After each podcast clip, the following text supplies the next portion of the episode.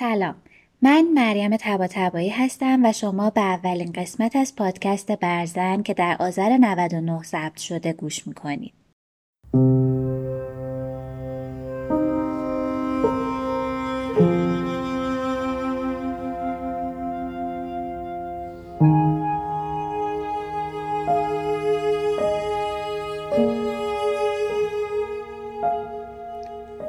داستان اولین قسمت از پادکست برزن رو اختصاص دادیم به پورتری ملاله اثر شیرین نشاد.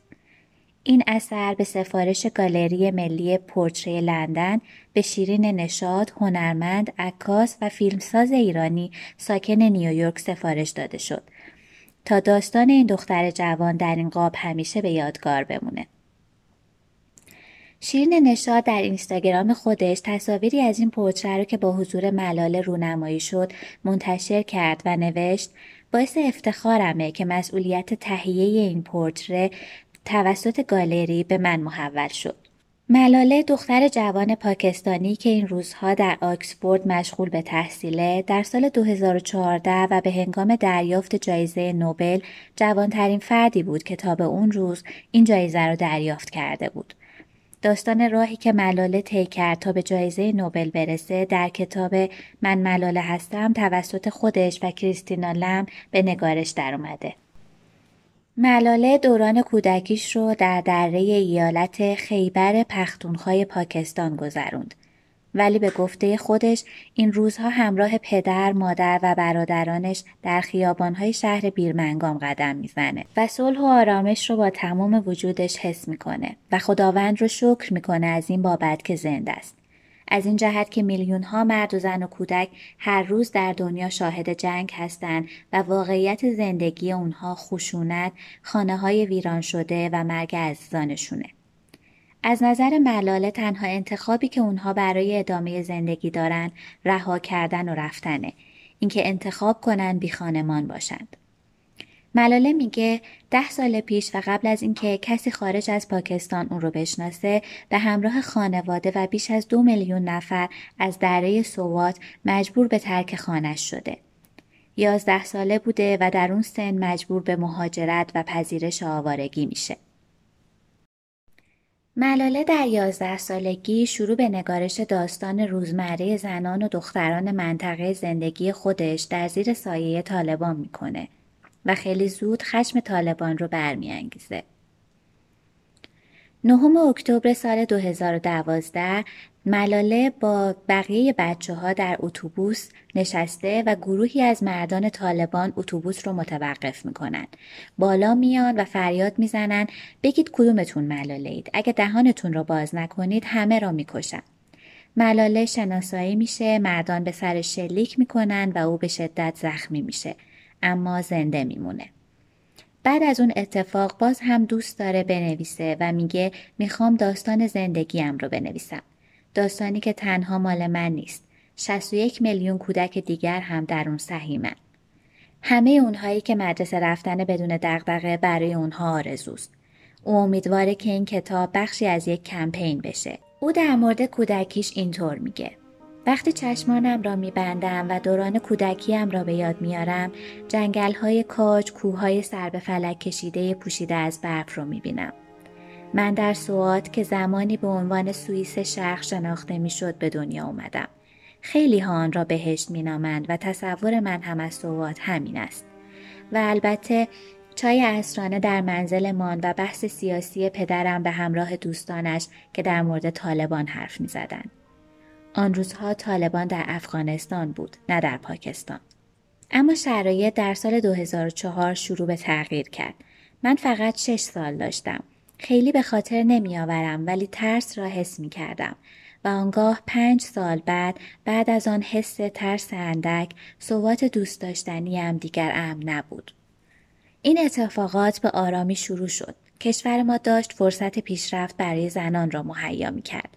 اما منطقه ما پس رفت کرد.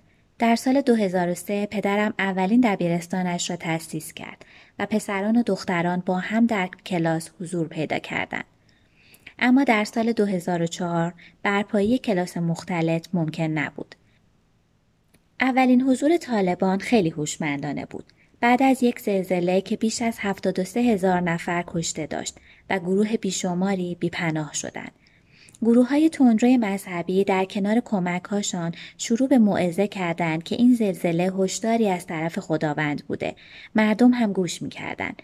طولی نکشید که همان افراد یعنی کسانی که بعدها عضو گروه طالبان شدند در رادیوی محلی شروع به ارائه تفسیراتی از اسلام کردند.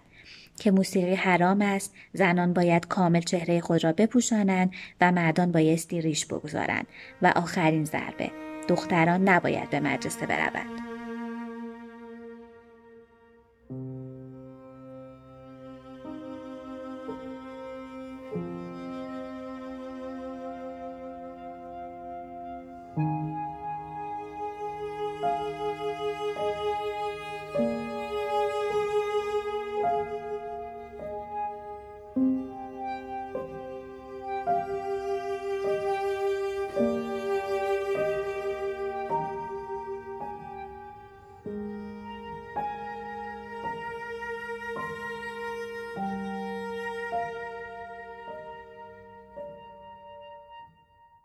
خوشبختانه خانواده هم معمولا این دستورات را نادیده می گرفتند. اینکه بایستی دختران در خانه بمانند پدرم زیاددین را آشفته می کرد. تا به آن روز او دو مدرسه را بدون داشتن سرمایه‌ای تأسیس کرده بود. بعدها در دوران تسلط طالبان برخی پدرم را فردی مشکل ساز می شناختند ولی او برای بهتر شدن اوضاع مبارزه می کرد. در آن ایام شرایط کاملا با ما ناسازگار بود. می دیدم که افرادی با های بلند و امامه های سیاه در ها قدم می زدن. تنها یکی از آنها قادر بود تمامی اهالی روستا را بترساند. ترسی که در اطراف ما در حال گسترش بود آنقدر به ما نزدیک بود که دیگر نمی‌شد آن را نادیده گرفت. یک شب بعد از شنیدن صدای بمباران صبح که به مدرسه رسیدیم مدرسه من را ندیدیم. به جای آن تلی از خاک و آجر جلوی رویمان بود. بعد از آن ترورها شروع شد. حتی از بازی بچه ها ممانعت می شد. هر کسی هم مخالفت می کرد در میدان سبز شهرمان اعدام می شد. میدانی که مردم آن را میدان خونین می نامیدند. در این میان پدرم هم تهدید شده بود که درباره تحصیل دختران و صلح حرفی نزند. زندگی همه ما بچه ها کاملا تغییر کرده بود. بازی پسران بازی طالبان و ارتش بود و صحبت ما دختران تهدیداتی بود که هر روز اطرافمان را پر می کرد. تقریبا پایان سال 2008 بود که طالبان فتوای جدیدی صادر کرد. تمام مدارس دخترانه در تاریخ 15 ژانویه 2009 بسته خواهند شد. من تا آن زمان وبلاگی برای بی بی سی اردو می نوشتم و وقایع تمام آن روزهای زندگی در سوات را در آن گزارش می دادم. روزهایی که دیگر مدرسه رفتن برای هیچ کداممان امکان نداشت به خصوص برای ما دختران. در یکی از این روزها در وبلاگم نوشتم واقعا شوکه شدم. این مدارس بسته شده بودند پس چه دلیلی داشت منفجر هم بشوند؟ من در آزادانه حرف زدن با پدرم همراه شده بودم. در تلویزیون حاضر شدم مصاحبه های رادیویی انجام دادم و سرانجام هم ممنوعیت در تحصیل دختران آنقدر منفور بود که رهبر طالبان مجاب شود کمتر سختگیری کند. در ماه فوریه موافقت شد تا ممنوعیت برای دختران تا کلاس چهارم لغو شود.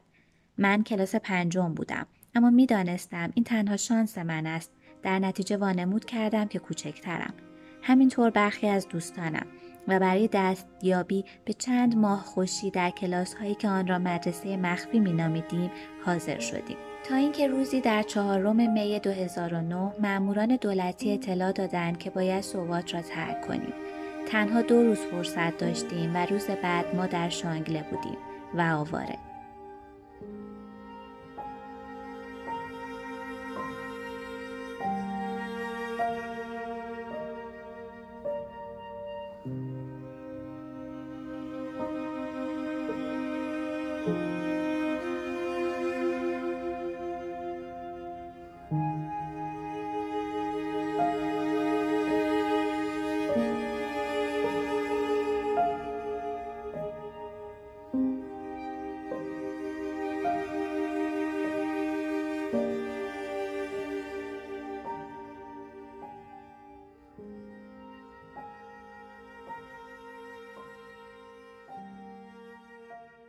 احساساتی نیستم ولی آن روز را گریه کردم به خاطر زندگی که مجبور به ترکش بودم به خاطر دوستان، به خاطر خانه، به خاطر تمام چیزی که تا چند روز پیش داشتم و حالا هیچ.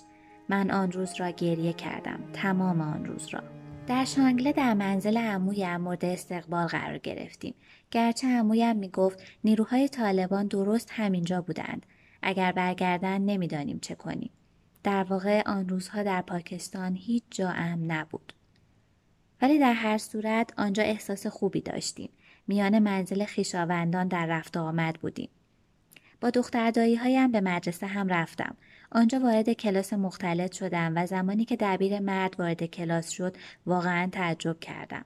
ولی احساس ناراحتی نمی کردم و خیلی زود عضوی از اجتماع آن کلاس شدم. بعد از مدتی هم توانستیم با پدرم تماس بگیریم و متوجه شدیم که او در پیشاور اقامت کرده. بعد از چند روز هم ما طی سفری به پیشاور نزد او رفتیم. وقتی خبر رسید بالاخره می توانیم آزم خانه شویم تقریبا هاج و واج مانده بودیم. گاهی چیزی را می خواهی و زمانی که به آن می رسی شگفت زده می شوی. سه ماه بود که از خانه رفته بودیم و حالا روبرویمان شهرمان قرار داشت. تقریبا تغییر شکل داده بود. ساختمان ها با گلوله ها از هم پاشیده بود. ساختمان ها خراب شده بود. اتوبوس ها سوخته بود. اما خانه ما تقریبا سر پا بود. گرد و غباری آن را فرا گرفته بود اما هنوز خانه بود. به هر حال با بازگشتمان به شهر چالش های جدیدی در انتظارمان بود. ما به یک منطقه جنگی بازگشته بودیم. اما بعد از مدتی زندگی به حالت عادی بازگشت.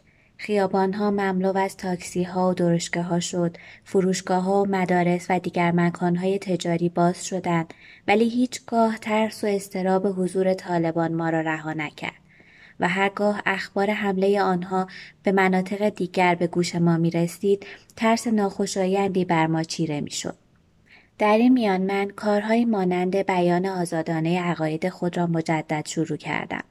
پلتفرمی از تمام رسانه های اجتماعی ایجاد کردم که پیش از این و در زمان حرف زدن علیه ممنوعیت تحصیلی و نوشتن وبلاگم به دست آورده بودم. می‌خواستم از آن به بهترین نحو استفاده کنم. اما زندگی طبق نقشه هایم پیش نرفت. فکر کرده بودم تحصیلاتم را تمام می کنم و شاید به سیاست مداری برای کمک به دختران پاکستان تبدیل می شدم. ولی در نهم اکتبر 2012 مورد سوء قصد قرار گرفتم. طالبان مرا هدف گلوله قرار دادند. نمی‌خواهم آن را تعریف کنم.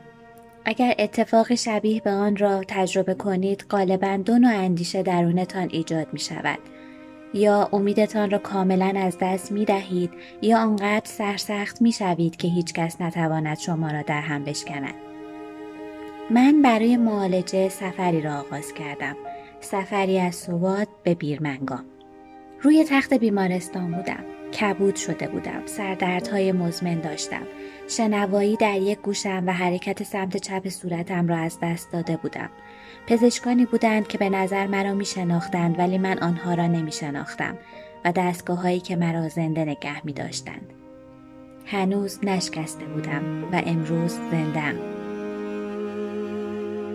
بعد از اینکه توانستم روی پاهایم بیستم تجربه روزهای ناآشنایی در کشوری جدید را شروع کردم سرانجام تصمیم گرفتم فعالیت سیاسی را که در پاکستان آغاز کرده بودم در وطن جدیدم ادامه دهم به دلیل درک تجربه بیخانمان شدن مجبور به ترک خانه و کشورم شدم به سفرهای زیادی رفتم و در اولین سفرم به کمپ پناهندگی زاتاری در اردن رفتم مردم سوریه را در لب مرز ملاقات کردم. به عراق رفتم. به یمن رفتم. دختران و زنان جوان را دیدم و داستان آوارگیشان را شنیدم. من هم مثل آنها بابت استقبال گرمی که انگلستان از من و خانوادم کرد به طور توصیف ناپذیری با آنها مدیونم. اما روزی نیست که دلتنگ خانه نشوم. دلتنگ دوستانم، دلتنگ مزه غذاها، بوها، زبان پشتو، کوهستان، چمنزار. ولی دلم برای حبس نفسم در مینگوره بعد از دیدن سربازان طالبان هیچگاه تنگ نمی شود. برای محاصره شهر، برای صدای هلیکوپترهای ارتش. ولی اینها آمیزه ای از احساساتی است که در داستان هر دختر و زن جوانی که ملاقات می کنم می بینم. پیش هر مرد و زن مهاجری که می نشینم و حرفشان را می شنوم همین فهرست از بوها، مزده ها و خاطرات را می شنوم. این احساس مشترک همه ماست. احساس مشترکی که جنگ و آوارگی برای ما به ارمغان آورد.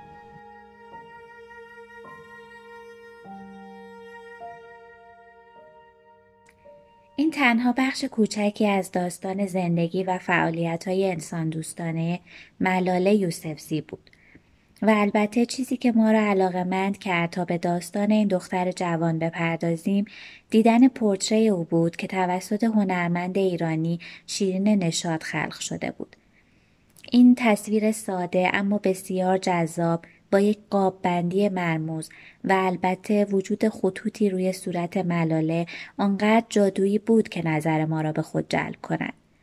در واقع توجه به تفاوت‌های ظریف چهره و حالات به گفته شیرین نشاد شکننده بودن زن را القا می کند که از نظر او شکننده بودن زن برایش همیشه بار مثبت داشته است.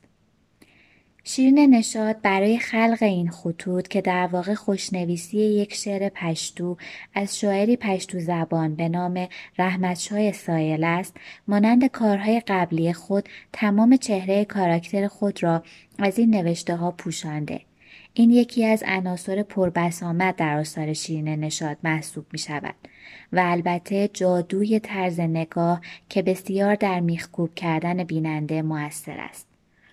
این زن هنرمند به خوبی توانسته ریشه های بومی و اجتماعی را وارد آثارش کند. توانسته حضور قدرتمندی از زنان را به نمایش بگذارد و البته به چهره هنری بین المللی تبدیل شود که در بسیاری از محافل هنری آثارش به نمایش درآمده. آثاری که با استفاده از زبان هنر هر آنچه که در جهان فکری زنانش دارد فارغ از جنسیت و با نگاهی انسانی به نمایش بگذارد. طی ای که در جریان رونمایی از پورتری ملاله با وی شد گفته وقتی به دستاوردهای ملاله در این سن نگاه می کنم قبطه می خورم. هر چند وقتی برای گرفتن عکس وارد استودیو شد تحت تاثیر رفتار متین، معصومانه و شرمگینانه او قرار گرفتم.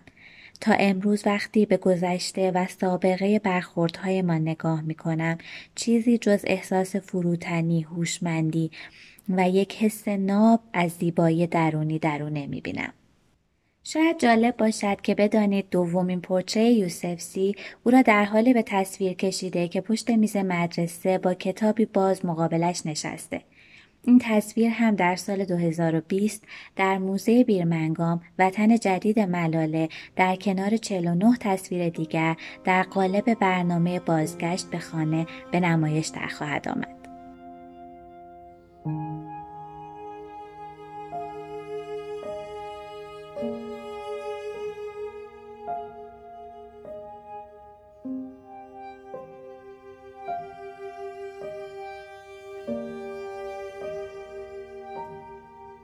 چیزی که شنیدید اولین قسمت از پادکست برزن بود. ما سعی داریم در پادکست برزن درباره داستان خلق آثار هنری صحبت کنیم. برای ساخت این اپیزود از کتاب های من ملاله هستم ترجمه هانیه چوپانی و ما آواریم ترجمه صبورا جلالی از نشر نوین استفاده شده است. هر دو این کتاب ها نوشته خود ملاله یوسفزی بودند. موسیقی متن کاریس از آهنگساز آلمانی سباستیان موراویتس طرح کاور این اپیزود هم همان پورتری معروف ملاله است که اینجا در موردش با شما صحبت کردیم. و در آخر حیفم اومد قسمتی از متن کتاب من ملاله هستم رو برای شما به یادگار نذارم. امروز در آینه به خودم خیره شدم و لحظه ای در اندیشه فرو رفتم. یک بار از خداوند خواسته بودم که یک یا دو اینچ قد مرا بلندتر کند اما او مرا به بلندای آسمان رساند. قدری که دیگر نمی‌توانم خودم را اندازه بگیرم. بنابراین به عهدی که با خداوند بسته بودم عمل کردم و صد رکعت نماز نافله خواندم.